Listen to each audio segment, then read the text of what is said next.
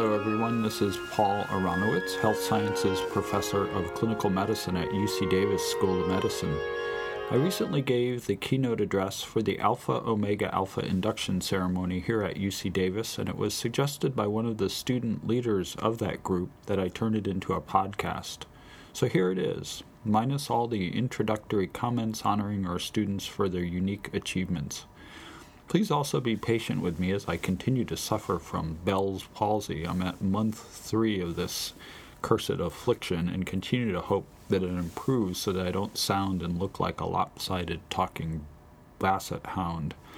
I have trouble with B sounds and P sounds, so I hope you do not have trouble understanding me.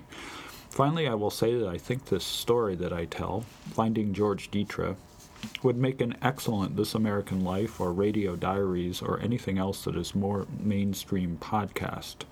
So, hello out there, Ira Glass. I read a few years ago that World War II veterans are dying at a rate of more than 1,000 per day given their advancing ages. And I think so often their stories and their experiences die with them. But hopefully, George Dietrich's story will live on. It is pretty amazing, and I'm lucky to have heard about it. I hope you all enjoy it, so here it goes. I've chosen this story, Finding George Dietrich, because I heard it my fourth year of medical school when I was where much of the audience is now, their fourth year of medical school. I've also chosen George Dietrich because I hope that it will be a memorable story, something you can take forward into your residency, training, and beyond. It's a story by and about a patient in medical education, we tend to remember patient stories, stories about them, and particularly the stories that surround their illnesses, how they began, how they progressed, or how they got better. Case based conferences that begin with real patient cases and vignettes tend to glean the most attention and lead to some of the best education and some of the best retention of learning. So I thought about this a lot. Why is it that uh, this is the case? Why do we tend to remember the stories we hear in medicine by and about our patients? Well, for one thing, stories by and about our patients embed themselves in our memories because they are relevant. If a colleague is telling us about a patient or a colleague is presenting a patient's case at a morning conference or a morbidity and mortality conference or at grand rounds, we subconsciously or even consciously think, oh my, I might see this very same patient or disease in another patient or even the same patient tomorrow or next week. I'd better pay attention so I know what to do when I see that person. But I think more than the conscious relevance of those cases, there's something emotional, even if conveyed without emotion, about hearing about a real living patient. So that emotional connection and hearing about a particular patient connects something deep in our brains with the best efforts of our memory centers, and things just seem to stick. So, what I thought I would do is to tell you a story about just one of the many memorable patients I have cared for over the years. And I met this patient during my fourth year of medical school, right about this time of year, in the winter time. But unlike many stories we tell in medicine about our patients and the diseases they suffer from, this one is much less about this patient's disease and much more about this patient and a remarkable period in his life that I was lucky enough to have him share with me. Once, long ago, far away from California in a land called Cleveland, Ohio, I was a medical student. I was at Case Western Reserve University School of Medicine. It was my fourth year, and I was living in the land of electives, mostly getting weekends off, cooking dinner with friends, planning a six week trip to New Zealand with the woman who would later become my wife. It was the winter, and the winters in Cleveland are a little different than they are in California. There is snow and there is sleet and ice, and it is cold most of the time, and the skies are cloudy because of the lake effect from Lake Erie that tends to press in upon the city of Cleveland. So I had done well my third year, and in the middle of the winter, I was doing a nephrology elective at the Cleveland VA hospital. Uh, so, nephrology is basically study and care of patients with kidney disease. So, I would see a couple of new consults each day. Most of the consult questions tended to be Is this patient's kidney failure from volume depletion or from something more serious? I loved the kidneys and was contemplating a career in nephrology, but after a few days on service with a very good nephrology attending and a fellow who was studying to be an attending nephrologist, I began to notice a certain dissociation between myself and my patients. In a universe where kidney disease can be all about the numbers, the creatinine, the urine output, the sodium, or the potassium, I began to feel like I'd come to see the patients more as collections of numbers than as human beings suffering from disease. But this wasn't just about nephrology and the kidneys. This was me, and this was having been through the rigors of third year of medical school, which is the most intense year of a medical student's life. To some degree, I'd mastered a small part of medicine, the art of being a good medical student. But as the renal elective wore on, I came to realize that mastering that art of being a good medical student had taken a toll. These days, I guess you would say that I was a little burned out, that I needed a vacation, even perhaps. This feeling came up on me subtly, though, and I didn't like it. Because despite the hours and the demands and the stress of being a medical student, so far I had truly enjoyed it. I couldn't believe that I could walk into a patient's room in the clinic or the hospital and ask almost any question I wanted, and a patient would answer it, no matter how sensitive the subject matter. But now, the winter of my fourth year in Cleveland, Ohio, at the Cleveland VA Hospital, I was feeling removed from patients as people. They seemed more like receptacles of data than living, breathing things with stories to tell. This really bothered me a lot. I wondered if this was the road to ruination, to becoming a bad, uncaring doctor who didn't care if his skills atrophied or his patients left dissatisfied or feeling like the doctor hadn't listened to them or cared about them. Unaware that this feeling was probably pretty common among my peers, both at my school and across the country, and we just didn't talk about it. And I'm certain continues to be an issue even today in medical schools across the country. I wasn't quite sure what to do about it about it.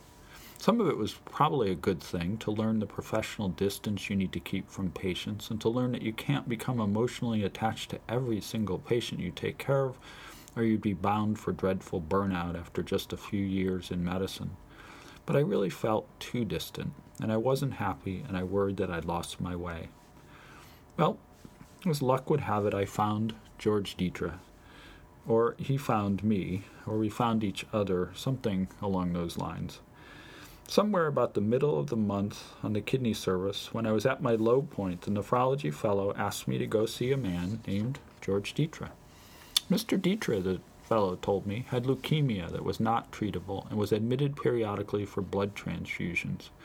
On this occasion, George had presented with severe anemia, and his BUN and creatinine, which are markers of uh, potentially acute kidney failure, were elevated.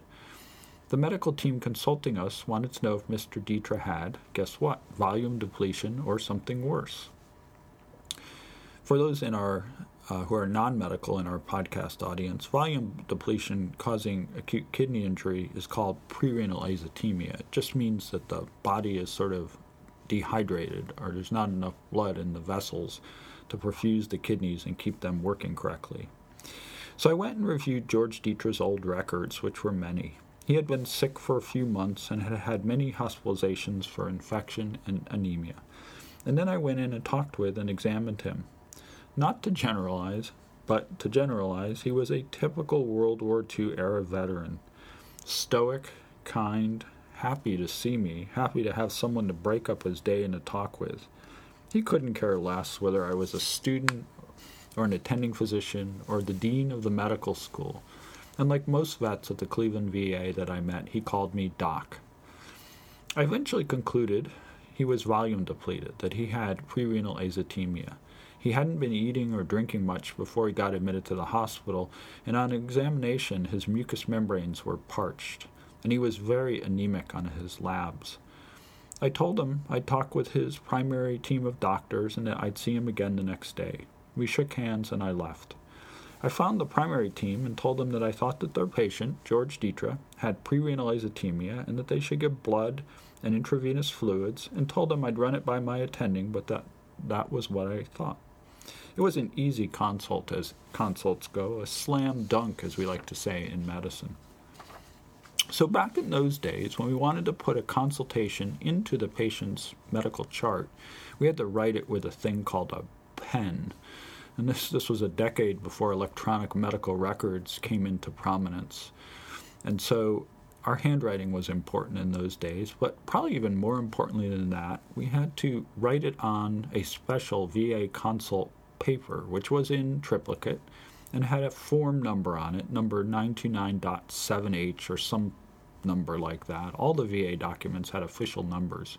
We had to stamp the triplicate form with the patient's purple VA card using something called an addressograph. Now, there were few greater things invented and used in medical care than the addressograph. Now, that is only in my opinion, but I loved the addressograph. You either loved them or you hated them. So, back in those days, the students and the residents used to draw a lot of blood, labs and blood cultures, and we collect various other bodily substances.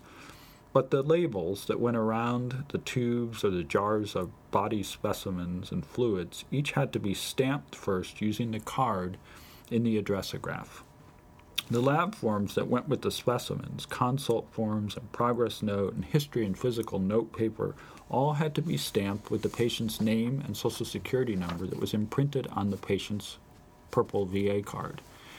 Well, personally, I loved doing this. To me, this bit of what we called scut, which was really uh, work that a clerk or a technician could have done rather than a student or an MD, was one of the most satisfying things I ever got to do as a student or an intern or a resident. Putting the card into the little square space that held it snugly, then putting the label or progress note paper on top of it, and then slamming the top of the machine down, causing a little roller to roll ink over the embossed portion of the card was just plain fun. I got the feeling of completion of some small task in a day full of the complexities of patient care. Some of my colleagues hated it, though. In fact, almost all of my colleagues hated it. They thought it was scut, and it was scut. Scut was defined as something that a clerk or a technician to do could do, but uh, it was often seen as a waste of a physician or a student's time. But there were very few clerks or technicians, and so we were the labor. We filled this void in many hospitals across the United States. But to me, not all scut was a bad thing, especially if it was m- as much fun as slamming down the top of that addressograph. I should also properly insert here, though not necessarily relevant to this story, that I also loved internship when I started it the following year. My co interns told me never to admit that, though, that someone would lock me up and throw away the key if it was ever known that I had loved internship. You were supposed to hate your internship, to see it as the worst year of your life. But I didn't end up seeing it that way. But then again, I loved the addressograph, so there you go. So I found George Dietrich's purple card in a rack on the counter in the ward area with all the other purple cards of the patients on that ward and placed it snugly in the addressograph and popped in the triplicate consult paper and flung down the top of the machine to see his name and social security number embossed across the paper up in the corner where it belonged. But as I was carrying his card back to return it to the rack, I noticed something odd. Down in the corner, away from everything else, was something I hadn't seen on one of these purple VA cards before. It said, POW 1388. All one word, POW 1388. Huh, I thought, POW 1388. How odd. Capital P, capital O, capital W. POW. P O W? Yes, that must have been it. But what of the 1388? The military liked to assign numbers to people, so maybe he was the 1,388th POW during World War II. Or maybe he'd been a POW for 1,388 days. I did the math in my head, wondering if World War II had even lasted that long, and decided that was definitely not what it meant. That would be something like close to four years. The war started December 8, 1941, a day after the bombing of Pearl Harbor, and ended in June 1945 after the bombing of Hiroshima and Nagasaki. So being a POW for that long seemed highly unlikely. I was intrigued, however, but it was late and I needed to write my note and present the case to my team and follow up on some other numbers for other patients that we were seeing. So I left it at that. The next day, I checked George Dietrich's labs before I saw him and was pleased to see that his creatinine had fallen and his anemia was much better after getting blood overnight. He was feeling better and joking about how leukemia couldn't keep him down. I felt very satisfied with myself. That day he seemed to have this youthful twinkle in his eyes, despite his illness. After I was done checking in on his health and examining him, I asked him about the POW 1388 on his card. Was he a POW in the war? Yes, he said, in the Asiatic Theater, as it was known in those days. And what of the 1388? Was that his POW number the VA had assigned him? He laughed. George was 70 years old, thin, with rugged, handsome features. He looked like a Navy man. I was a prisoner of war for 1,388 days during World War II, almost four years, a very, very long time ago. He chuckled, clearly pleased that I had asked him about this. George had joined the Navy straight out of high school in 1939. His goal was to see the world, to have an adventure, and he got more than he ever bargained for. His ship, a cruiser by the name of the USS Houston, had been Franklin Delano Roosevelt's favorite ship in the U.S. Navy. The USS Houston had been reported to have been sunk multiple times by the Japanese, but kept reappearing throughout Indonesia, earning it the nickname the Galloping Ghost of the Java Coast. But on the night of February 28, 1942, the Houston ran out of luck and was sunk by Japanese artillery in the Sunda Straits during a large battle known as the Naval Battle of Java. Eleven Allied ships were sunk, as well as nine or ten Japanese ships. Only about 360 men of the 1,100 aboard the Houston survived the immediate sinking in the Sunda Straits. George wanted to continue the story, but I had patience to see. I asked him if it would be okay if I brought a tape recorder by the evening of the next day after I was done with my work. And so it began. I would drop by for an hour or two after he'd had his dinner, and he would tell me stories of his time as a POW. This went on for days. Unlike most of my encounters with other patients I'd known, I made no attempt to direct George's answers. I didn't extrapolate, summarize, or interrupt him. I sat back in my creaky vinyl VA chair listening to a dying man tell me about a world I had never been part of nor would ever be part of. About the sinking of the Houston, George said, I treaded water about a half a mile from the ship, watching the sparks fly, the ship sinking. There was a moon that night. You don't get to see this every day, I kept saying to myself. George swam to shore, helping a friend of his from on board, where he and the other survivors were picked up by the Japanese patrols at dawn.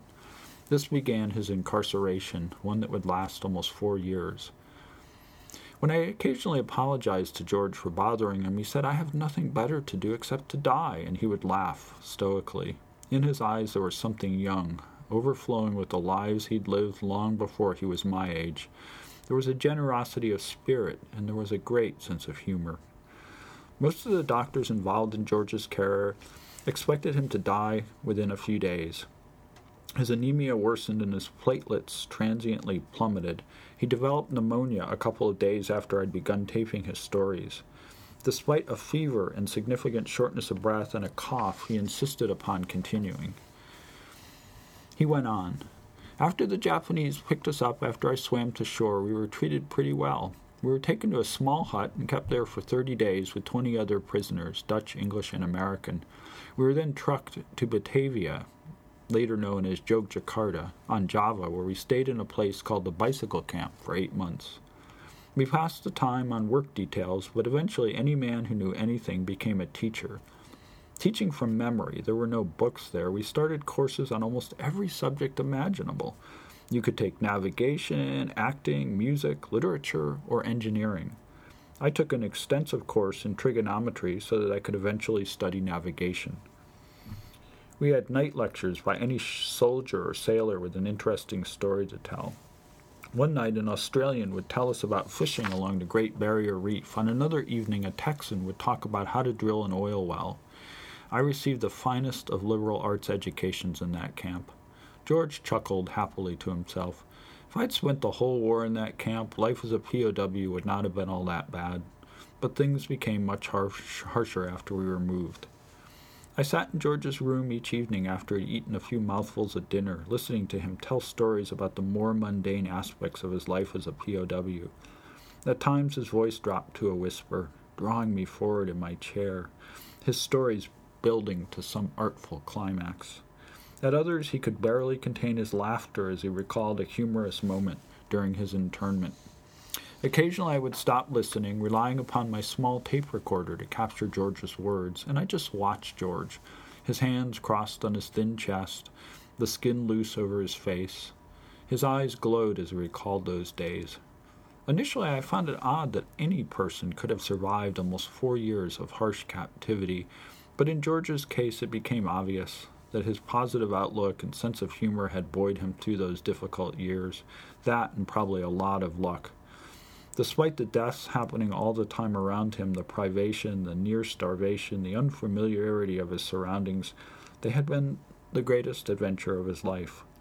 Experiences as a POW were taken day by day, and to survive each of those days, one had to look to the positive in things. George was pretty clearly able to do this. After eight months in Batavia, he continued, we were crammed into the hold of a ship and made a four day trip from Java to Singapore. There we were placed in the Changi camp.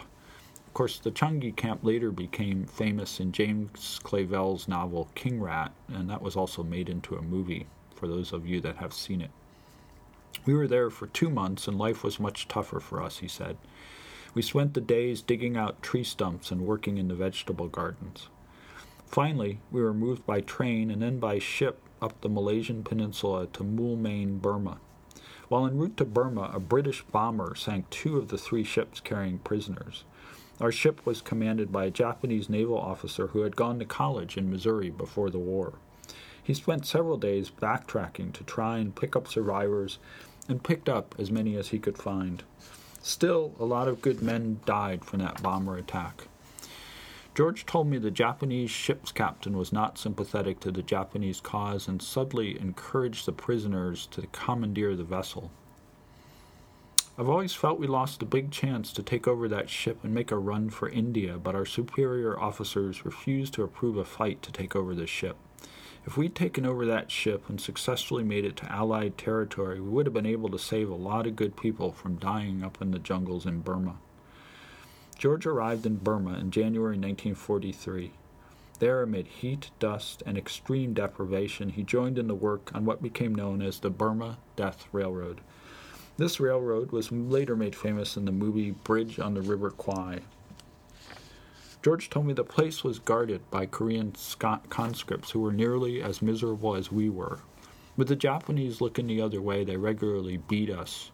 The abuse was tremendous. One guard liked to do bayonet practice on me, seeing how close he could come to my nose with his bayonet tip. He cut my face once. Other times he would load and unload his rifle several times until it, he, I wasn't sure whether the weapon had a bullet in it or not. Then he'd point the gun at my forehead and pull the trigger. Russian roulette. George spent the next two years working on the Burma Railroad, watching the men around him die of malnutrition, malaria, and various other infections. The horrors he witnessed were punctuated by rare moments of humor. The camp was ringed by hundreds of miles of jungle, so no one tried to escape, he told me. One day a kid from Nebraska came into camp and said, Look, I found two cats out there in the jungle. I took one look at them and nearly died laughing. They were the most beautiful little kittens I'd ever seen, with large striped heads and soft fur. They were tiger cubs. Their mama is going to come in here and clean this camp out when she realizes those cubs are gone, I said to the kid from Nebraska. He was too scared to take them back where he'd found them, so a large group of us carried them out in the jungle and dropped them off. With a combination of luck and health, George ultimately survived the jungles of Burma and when the railway line was completed, he was shipped to Japan, where he worked mining coal in the mountains near Nagasaki until the war ended. He was only 30 miles from Nagasaki when the bomb that helped end the war was dropped. He and his co prisoners were expecting to be executed by the Japanese guards. But, to George's dismay, the commander of the guards came to him, bowed, and presented his sword to George, who was the senior ranking officer of the prisoners by that point. They were surrendering. George stayed in the Navy until his retirement in 1959 and then worked as a boiler and elevator inspector for an insurance company in northern Ohio, retiring in 1977. Through the evenings, George would talk until he was too tired to continue. His pneumonia gradually improved on antibiotics, and after 10 days in the hospital, it was decided that he was to be sent home to spend his last few days of life there. I arranged to visit his home in the suburb a few days later so that I could take some photos of him and record a few more stories. I honestly had no idea what I would do with the tapes or photos, but it was George's last wish that I'd find somewhere to publish his previously unpublished story. The last time I saw George, he was sitting in a large, brown, reclining chair in his living room, his wife cooking in the kitchen. He was proudly telling me about how he'd built his house with his own two hands. His doctor said he would die within a few days, or at most a few weeks. But with the aid of a blood transfusion every week or so, he continued to live, surprisingly, for over a year. George's doctors were surprised by his tenacity. I was not. While they had been taking care of him, tending to his numbers, keeping him comfortable, assuring that he was well cared for, I'd been listening to him. George was a survivor, He'd had one last chance to tell his story, and I'd had only one chance to hear it. To this day, in finding George Dietra, I'm not sure whether I helped George die a better death or whether he helped me be a better physician, but there was probably a lot of both things in that time we spent together. And I did fulfill George's wish, and I wrote a story that was published in a magazine about George and my meetings with him, and I sent it to his wife after it came out, after George had died. And she wrote me back, and this is what she said. And I should say that it came in a thank you card that had thank you on the front, and inside it said, Your kindness was greatly appreciated, Margot R. Dietra. And inside there was a copy of the obituary about George, and then a letter from Mrs. Dietra that was dated June 25, 1991. Dear Dr. Paul, thank you for sending the story you wrote about George's wartime POW experiences. It was very well written, and I enjoyed reading it. George, unfortunately, has passed away May 13, 1990. His last stay in the hospital was for four days, where he died. For a number of months, he had been getting three units of blood each week. That was quite an ordeal. They did everything humanly possible to save him. Congratulations on your upcoming marriage, and I wish you all the best in your career and future. Sincerely, Margot R. Dietra. So, what did I learn from this patient during a time when I was feeling somewhat burned out from what had otherwise been a pretty great experience? In fact, a great adventure of my own that I'd had during medical school. I think that we often think of patients themselves as a potential source of burnout. They demand much from us. They seek help and support that we sometimes cannot provide. We cannot cure all of them. Sometimes it feels like they wear us down. Sometimes it feels like their diseases are more in charge of things than we are.